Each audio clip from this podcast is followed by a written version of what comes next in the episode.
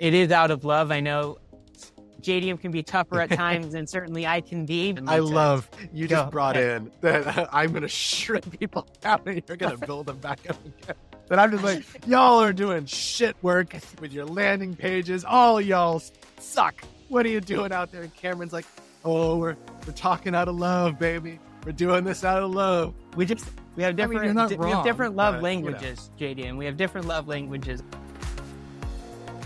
Well, hello, everyone, and welcome to Zero to Traction, a podcast about how first time founders create startups at scale.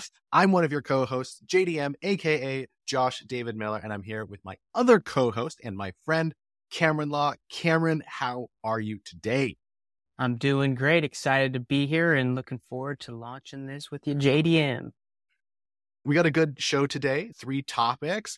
We're going to first talk about, well, who we are and what the heck we're doing and what this podcast is all about because it is our first episode. So we got to figure that out. Topic two, some startup misnomers, traction fallacies, the things that the world just seems to get wrong about those concepts and why we're going to come and rescue, save the day, and so forth. And then topic three, to talk about some tools and terminology and how that kind of all connects together in inside of this. So it's going to be fun. Well, Cameron, why don't you get us started with our first segment?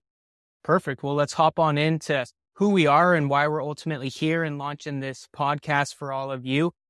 I'm Hoping you're those first time founders and uh, looking forward to getting building those scalable startups. But my name's Cameron Law. I don't have a cool, fancy, short JDM. It'd be CRL, which is a little less cool than JDM or JDooms. But I have the pleasure of working up with startups and entrepreneurs. And I'm excited to to launch this podcast with a fellow startup champion, JDM. And a little bit about me. I, I currently serve as executive director of a center for innovation and entrepreneurship called the Carlson Center. And uh, we work with students and community members in launching their businesses from idea to seed stage.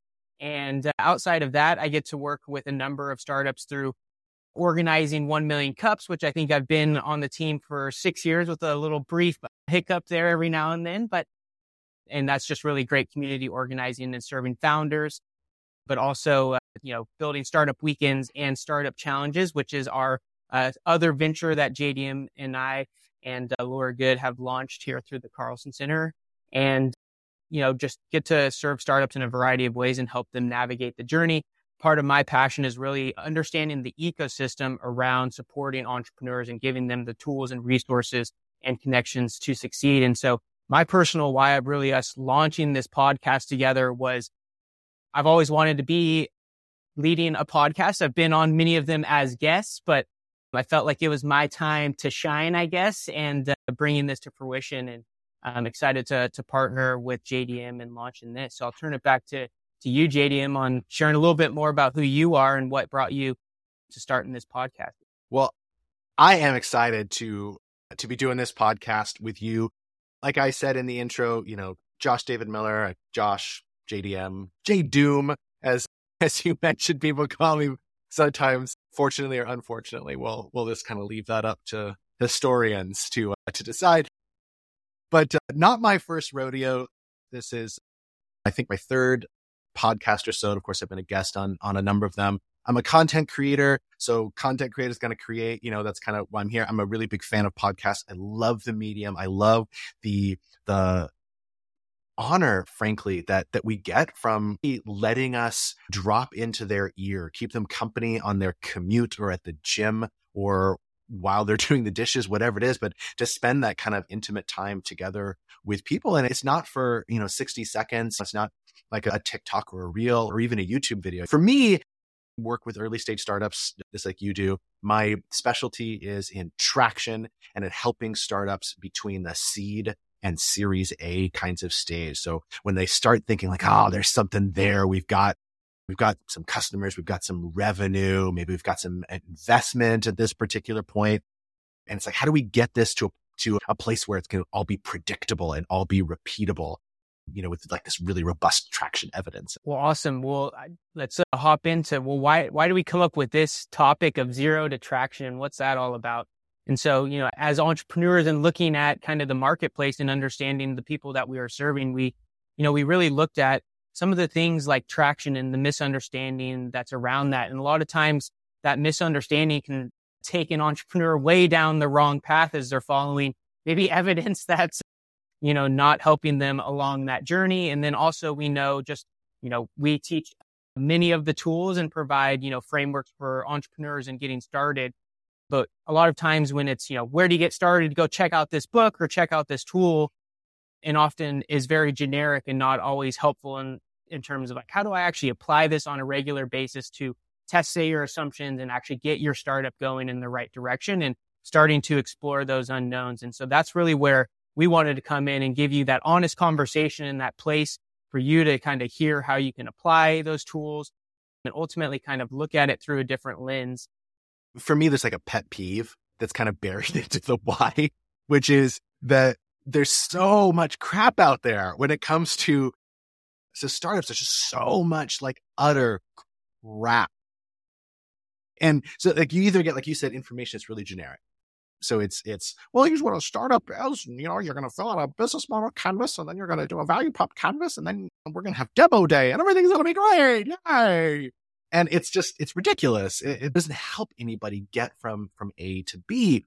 So the information can be really generic. And then you get the other end of that extreme, which is a much bigger pet peeve for me, which is where somebody will say like, oh, well, these are the five steps to launching your startup. Every startup follows. No, they don't. Startups are different.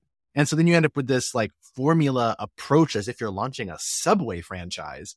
And that's just ridiculous. And startups are inherently unknown and risky and just crazy different and weird and fun.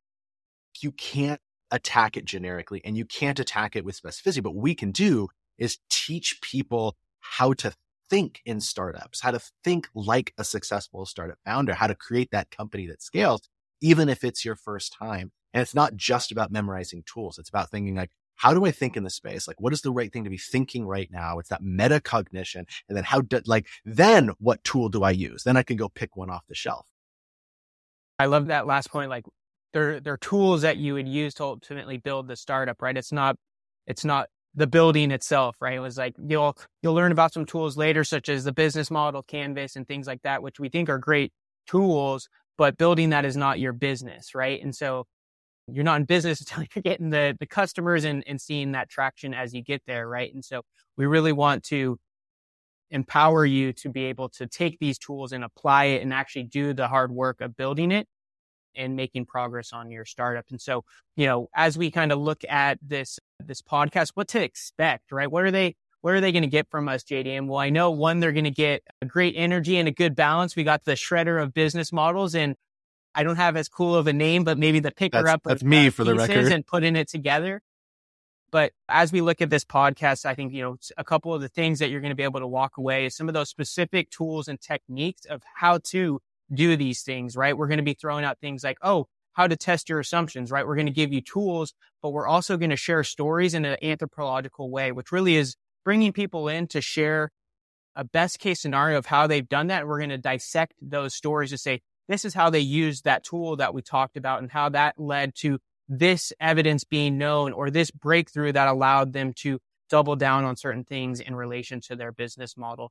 You're going to have it conversation style, just as we're having here. We we love to have fun, and uh, it's going to be great. We're going to be bringing in guests. We're going to be bringing in entrepreneurs, subject matter experts, and people all around startups and uh, entrepreneurship. So we're excited. That's kind of what to expect here from the Zero to Traction podcast. So I think it's a great segue into this concept of startups and, and. So let's talk about what we mean by those, because I think that that can be a, the first thing I think that people get hung up on when it comes to, to startups. So if we start with like what actually is a startup, and that seems like it should be a fairly straightforward thing to describe. But if you like, if you spend any time in ecosystem development, like Cameron and I do, then you quickly learn that everybody has a different definition. For some people, you know, it's just SaaS. It's just software as a service. That's it. It's a, it's a web app or mobile app and boom, those are startups and that's it. And then for other people, it also includes small businesses. For others, it includes CPG or consumer packaged goods. And for other people, it includes, you know, medical devices. And so it's like, so what do we mean when, when we, when we talk about startup? I think for me, for the purposes of, of this podcast and for my professional work, it's the Steve Blank definition, which I really like, which is that a startup is an organization in search of a business model. I think it kind of captures the essence of it here. It's this uncertainty thing. It's that, okay, we have this, there's an idea there. We think about what we, what might work here. You know, we're going to have a customer, we're going to offer them this value, and then we're going to capture some value in return and we're going to deliver to them a certain way, whether that's a device or a packaged good or a mobile app, whatever. We're going to deliver it to them in a certain way and get money from it, right? It's that, that whole business model, but we don't know what it is yet because we're doing something new. We're doing something different. We're doing something innovative. And so we have to find through, you know, with the customer, what the right business model is. And then once you figure out that formula, right, for what works, then you're no longer a, a startup. Yeah. I think the only other element I'd bring in there is those the unknown of that business model, right? It's not just like starting with, oh, I can take this off the shelf and start to apply it to maybe a little bit different customer segment or or those types of things, right? It's really exploring the unknowns that are associated with it, right? And that's where that kind of in search of a new business model that's not already out there, right? And so it's riddled with that. And a part of that is also just all the risk that comes with it, right? So it's in starting something that there's like no real known model of how to take this thing that you have in your head and actually bring it to fruition. It's riddled with those risks. And that's ultimately one of the, the misnomers, right? Is it's not just something you can take off the shelf and apply. It's, I need to find all of the elements of where am I reaching these people to how, who am I actually targeting? What, what language attracts them? And how do I monetize it, right? All of those good things that go into that startup and the entirety of its business model. I think I'd, I'd add like another, another fallacy about startups is that they're all scalable and that's because we think when we think startups, we think, you know, huge companies, we think the Facebooks of the world, you know, where, you know, you create something and suddenly you have, you know, a billion users or whatever, but that they can scale to those really big numbers. And they do get a lot of the attention, but not every startup is scalable and not every scalable business is a startup because they don't all have that, that uncertainty, right? That you mentioned. It has to be de-risked out of the process, but all startups have that, have that riskiness. But the scalability component is where a lot of the energy for startups go into because that's where we talk about investment, right? An investor, a traditional uh, you know, equity based investor is only going to invest in a startup that can scale really large because of all that uncertainty. It's risky. And so they're putting money in there they could just lose. So they have to get really big outsized rewards. They're not looking for a stock market, you know, 15% return on something they're looking for, you know, 10x or 100x returns on the investments that they're putting in. And so they need that big scalable component, you know, into it. They need that, that, that thing to make them get really excited and really interested, like willing to write those early stage checks. I like the way you'd put it, right? It was like not all startups are scalable and not all scalable businesses are, are startups, right? And I, I just hone in on that uncertainty component of it and that, you know, say you wanted to create you know the next franchise right? Like that's a scalable business but not a startup because the model exists that you're going to be scaling whether that's in a, a different geography or something of that sort. But really that uncertainty a lot of times starts with like your who are you targeting and the way you're reaching those people with whatever the thing you're trying to potentially create? We'll talk all about the misnomers of you don't have to it's not build it and they will come anymore right? It you need to identify who you're targeting, what those issues are, and then ultimately how you could build a solution to solve those particular needs, right? But that's where the uncertainty is, is like, is this problem big enough, right? So it's like, oh, I, I saw that JDM had this problem. Well, is that only JDM and five friends, or is that the millions of JDMs across the globe? And are they willing to pay you for it, right? And that's really where that marketplace and investment comes in is can your $1 invested actually make an impact in that overall potentially global market, right? That they're trying to see that business scale to. The interesting thing about you mentioned the like the franchise thing and the and the restaurant thing, and it's because we know how restaurants work. You have fixed costs, you have variable costs, right? You have human resources, you have food that you have to get and you charge for the food, you charge for their time in the in the restaurant, right? So it's pretty well understood. But when the pandemic hit, and that threw just like this massive wrench into all of these restaurants such that a lot of restaurants then made the choice to become startups, to become organizations in search of a new business model because the old one wasn't working. And this is where you had some restaurants getting pretty innovative and saying like, well, let's actually start selling ingredients because we have their supply chain problems that have led to grocery store shortages because everybody's buying from the grocery store and nobody's buying from the restaurants. But the restaurant supply chain and the grocery store supply chains are different. So we have stuff that we can sell now. And so then they, they become this organization and searching for a business model. Like, can we sell this stuff? And so it's like we think these old, stodgy, well understood industries are kind of immune from this. and Not right. And that's kind of the interesting part is that we can, that a startup can look really different. It can, it can already be an existing business. Maybe it's already doing well, but that thing that makes a startup a startup is that uncertainty. And with that uncertainty comes with that risk. The classic, I think one for me is the like good old blockbuster Netflix, right? It was like at the end of the day, you're just getting, you were getting rentals of movies to someone, but Netflix and launching, you know, their whole business was completely unknown. Would people actually be willing to like have a, a movie delivered to them or watch it online? I still remember with my fiance, I used to, I had like 300 DVDs and I still remember the day she's like, well, do, have you heard of this thing, Netflix? I was like, no, I'll never do Netflix. I, I love the, the hard DVDs. well, let alone I'm now subscribed to Netflix, Hulu, Apple, you know, all of it. Right. But it was that shift of, I wasn't that early adopter customer, right? Because I was already vested in, in the current, you know, times, but as as they found that that value proposition for some of those earlier adopters and now they've gotten into these people that obviously are you know mass scale at this stage. But you know for me is is a good example is kind of the the blockbuster netflix uh, story of like oh there the market was huge but there was the the unrisk the uncertainty that was associated with it as they launched. I think that like this un this concept of uncertainty is really interesting. It can kind of guide couple of other fallacies and misnomers that we have. And so I kind of think this is the best order to take them. We'll talk about investment first. So a lot of people seem to think, and I don't know if this is like a Shark Tank problem. And I don't think you want to get me started on a Shark Tank rant today, maybe on a future episode.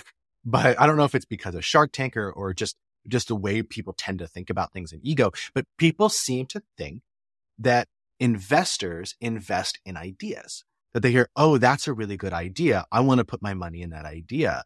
And that's not true.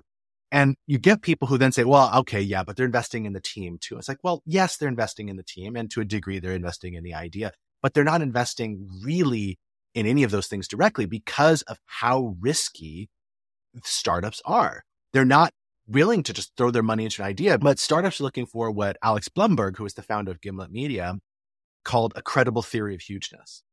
And so like you can say, Oh, I got this, you know, idea and this thing and it's, and I think it's going to be world changing. Right. So you're like, okay, well, it could be scalable. That's the hugeness part, credible theory hugeness, right? That's the hugeness part. It could get really big. That's, that's interesting.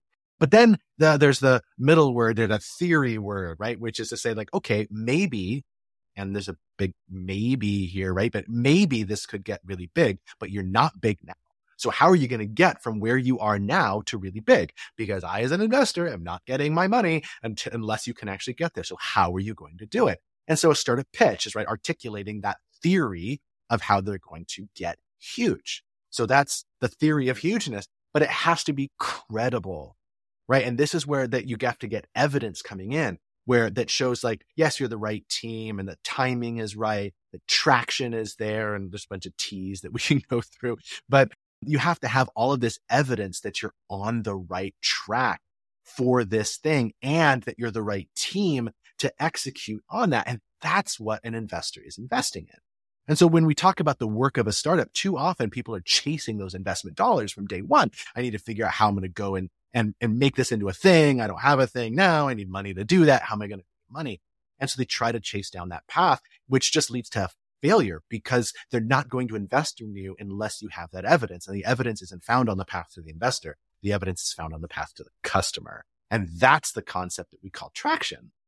I definitely see that as like the the main source of challenge, right? Like someone comes in with an idea and they're like, I need access to capital, right? Like that's always number one like misnomer there. And I think part of it when they do that is you've set the business actually to sell the idea of the business versus is there an actual need that you're trying to solve with the customer, right? Like that's the, that's the hugeness is there's that many people with that problem out there that are willing to pay you for it, right?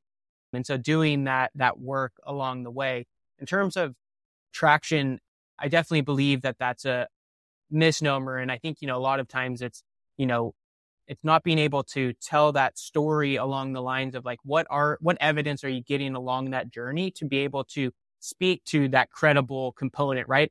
A lot of times you get the charismatic uh, leader who can tell a great story but you're like wait let me ask you a question on this. And it's like oh have you talked to anyone that that's that customer? Is like no i actually i just i just sent out a survey and that was all the information that i got. Versus like no i've talked to these people, this is the pattern that I'm starting to see in terms of what the evidence is showing, the language that they're using around that problem set, right? And that is ultimately starting that chain, right? And the, the more you start to understand elements of your business model, that builds on that foundation for saying the next riskiest component to my business model is X. Well, now let's go systematically test that so I can be able to better understand that. And I think entrepreneurs don't always look at, they think about like I launched a landing page. That's traction. I was like, well, did anyone come to the landing page? What language did you have on it? Right. Those types of things. And I was actually talking to an entrepreneur earlier today. And part of that is like those feel like wins, right? They feel like, oh, I made something tangible. But when you look at it, it was like, did you really make any progress to understanding any of the unknowns that you didn't have? Was like, no, I didn't. Right. And a lot of times we'll talk about it's really procrastinating on doing the work that's key to your startup and your business, right? Is like going and having those tough conversations to see if like, does this even need to exist in the world? Does anyone have this problem, right? But really what that partly is, is it's unprocessed fear, right? It was like, I have this thing in my head that I feel like can have a lot of value. And if I put it out into the world and get feedback and says, no, this is a stupid idea, like I, I can empathize that, like that's going to hurt, right? Like if no one wants the thing that you think is going to create value for them, like that's not an easy thing to do, but you don't want to spend time, energy, and resources in pursuing things that don't actually allow you to get to that answer, right? One way or another, whether that's one month from now or 10 years from now, and you're still working on the thing, right? You're going to get that answer if there's actually the need. And so I think that starting to put that into mindset of hopefully we can illuminate kind of some of that misnomer around traction and what that actually means because it's going to get you the information you need to move your startup in the right direction. I like the uh, the example of the landing page. Like I launched the landing page. I've got you know it's uh, got traction, right? It reminds me. I was I was at the like a, a beauty supply store with my wife just like yesterday, and they she was looking at like eye creams, right? And on the box, when she was like comparing a couple, on the box for one of them, it said ophthalmologist tested. And of course, the first thing that came to mind for me is like, okay, but what was the test and what did the test show? Because all you told me was that somebody did a test somewhere. You haven't told me what, like, it could have burned out their retinas and you could still put ophthalmologist tested as long as they're the one who did the test. And it's the same kind of thing. It's like you put a landing page out there and so what? Like what, what was the test? The landing page is not a test. Right. It's an asset, right? What was the test and what did the test show?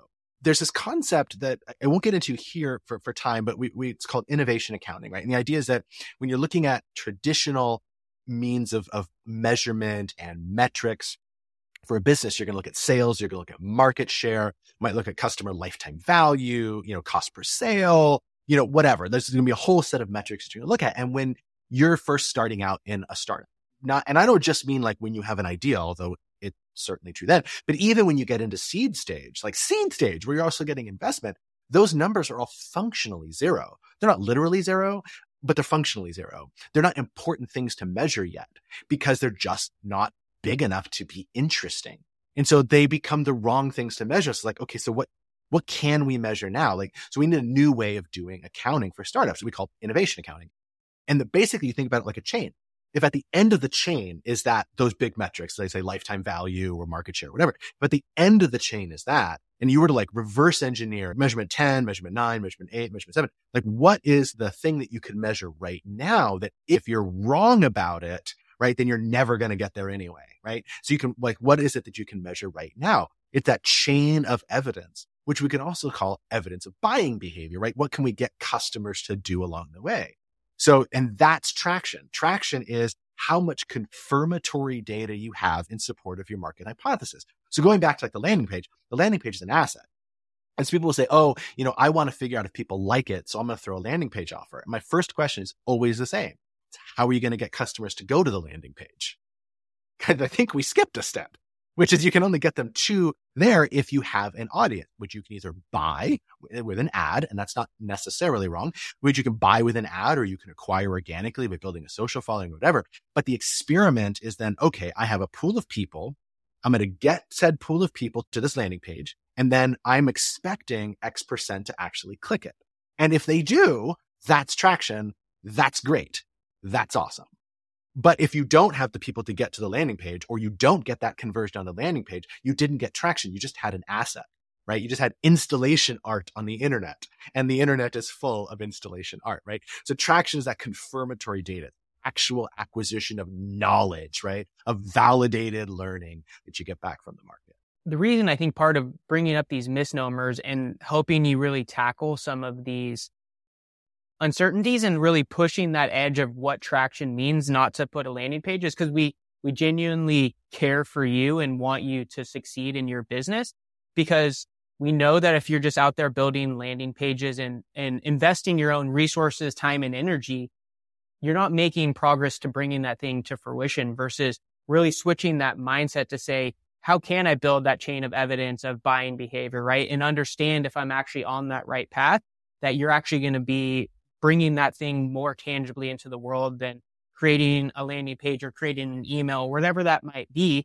I think that those are great assets, but right, it's about how are you going to use that to test ultimately that buying behavior or that evidence that goes into all of those components of the of the business model. So there, it is out of love. I know JDM can be tougher at times and certainly I can be, but you know, overall it is genuine. I love you just Go, brought in the what you teased at the top, which was like that uh, I'm going to shred people out and you're going to build them back up again.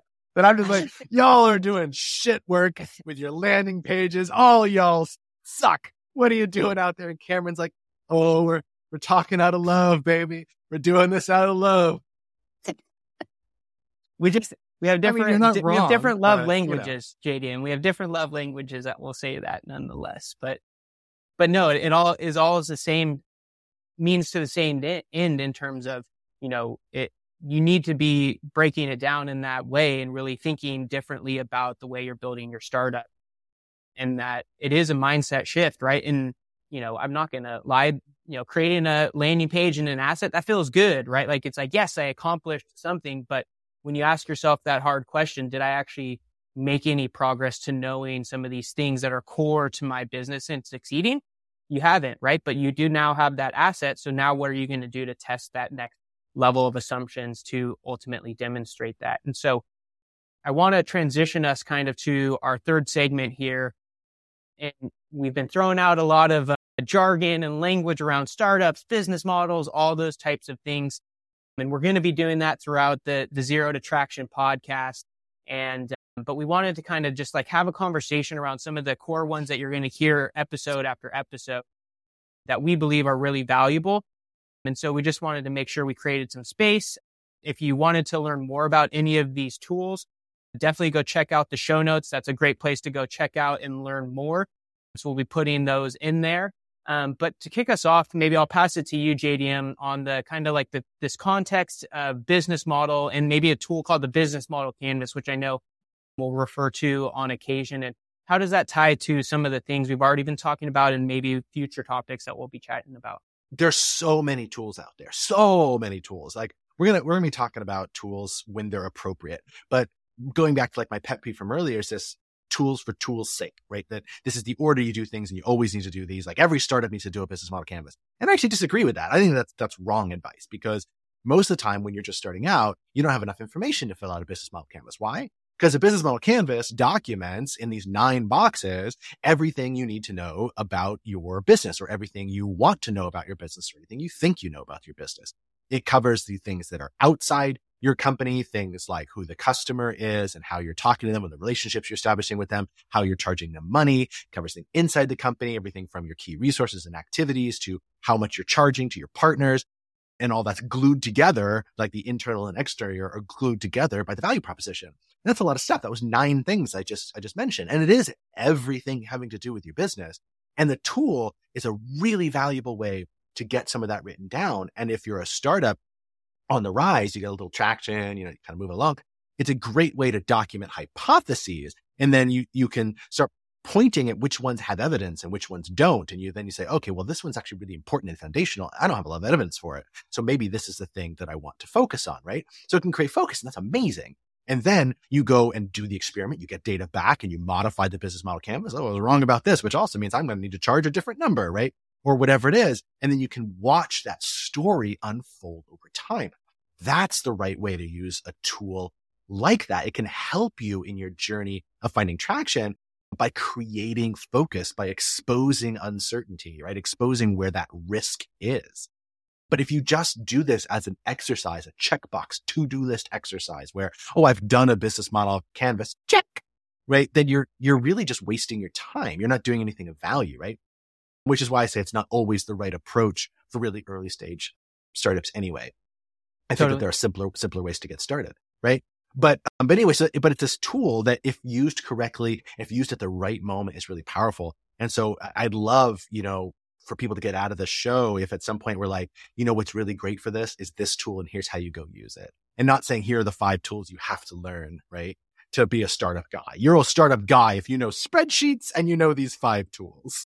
I think for me, it's a really great visual to see the connectivity of those assumptions, right? Like it shows that chain of lack of evidence, at least when you do your, your first model, right? You like, okay, I think I'm targeting this person. Well, okay, well, like, okay, now I see the channels that I might have to reach and all of the, the assumptions that build on that one. So it's like, okay, now I need to go test my most riskiest one, which is, am I targeting the right person, right? At least when you're starting out that business, right? And so for me, it's that great visual to show that connectivity as you get done. And so maybe I'll dive in deeper to one of those elements, you know, for me is really in terms of customers, we'll talk about customer discovery or getting out of the building and going and doing the work, right? That's like going out and actually talking to the people that you are have identified have the problem that you're potentially trying to solve, right? And so that element of customer discovery, there's a lot baked into it, but it's really trying to understand their needs on a variety of different levels. And those will allow you to understand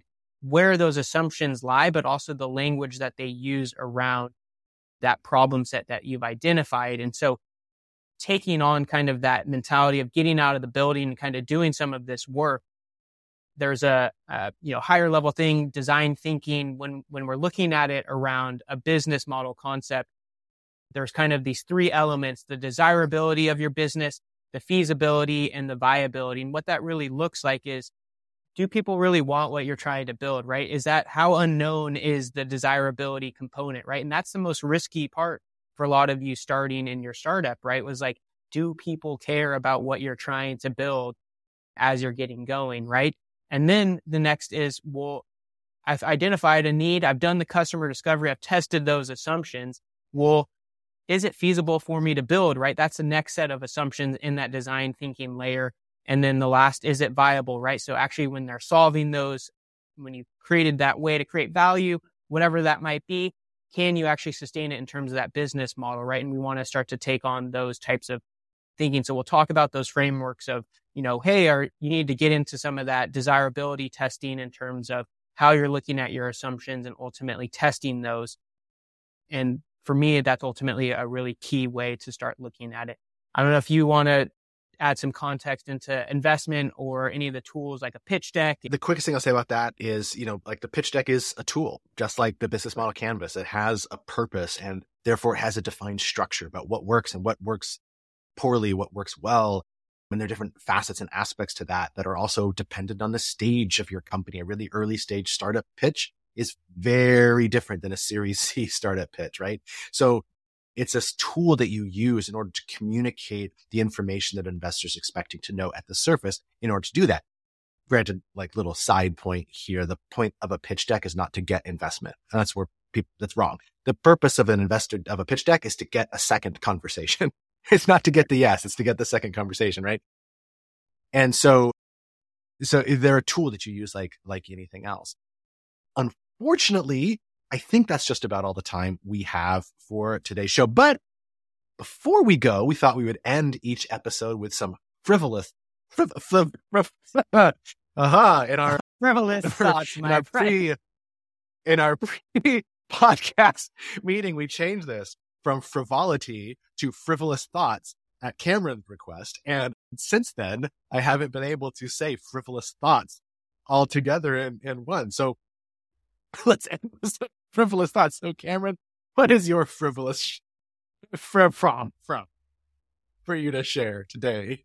My frivolous thought for us is just the role Chat GPT is playing in our. I mean, it's just been top of mind for me the last few weeks, and I really started to lean into the tool to start to optimize some of these blank slates that I have. You know, often am doing LinkedIn posts and those types of things, and so for me, it's helped auto, auto, automate some of that process for me and help me kind of get the blank slate filled a little more quickly.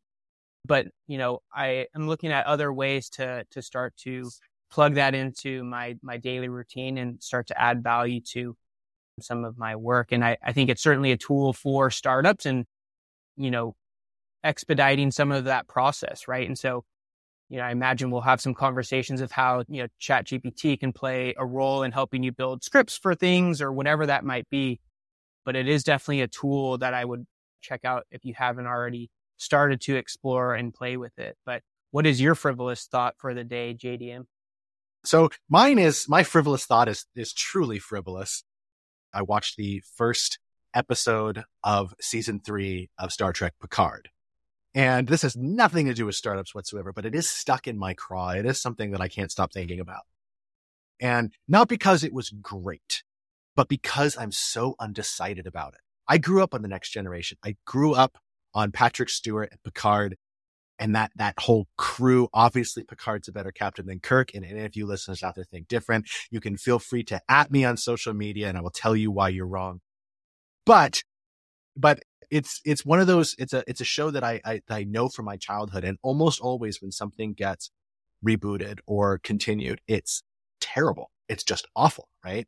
And so this time they're they're bringing back the whole original crew and trying to lace that together in an interesting way. And I left the first episode wondering, could this possibly be good? It wasn't bad, right? It wasn't bad. It just was. There's just not enough data points. They don't have enough traction with me yet, right? For I don't have enough confirmatory data to to know. But Cameron, is it true you've never seen Star Trek? I've never seen Star Trek. I'm going to put a link in the show notes to a, a, little YouTube video. It's a clip from a show called Extras with with Ricky Gervais. Patrick Stewart played himself, and it's what happens when he learns that Ricky Gervais had never seen Star Trek. All right, so your homework is to watch that. I'm gonna Sounds put that good. in the show notes. But stay tuned for for upcoming episodes. Our first five episodes of this podcast are entirely a startup crash course. So we just did the 30,000 foot view. But next episode, we are diving into customers. We're going to go real deep into the concept of customers. We're going to have a special guest who's an expert in, in customers and customer discovery. So it's going to be really awesome. I'm really, really looking forward to that. But for now, that's all the time we have for this episode. Thank you so much for listening. Be sure to give us a follow or a subscribe in Apple Podcasts or Google Podcasts or Spotify or wherever you might be listening to this. And if you found this helpful or, or even dare I say interesting, do us a favor and leave a five star review or share it with a friend. We must appease the algorithm. We are slaves to it and a review would really help us out. But that's it. We'll see you in two weeks. Until then, goodbye. Bye bye. See you later.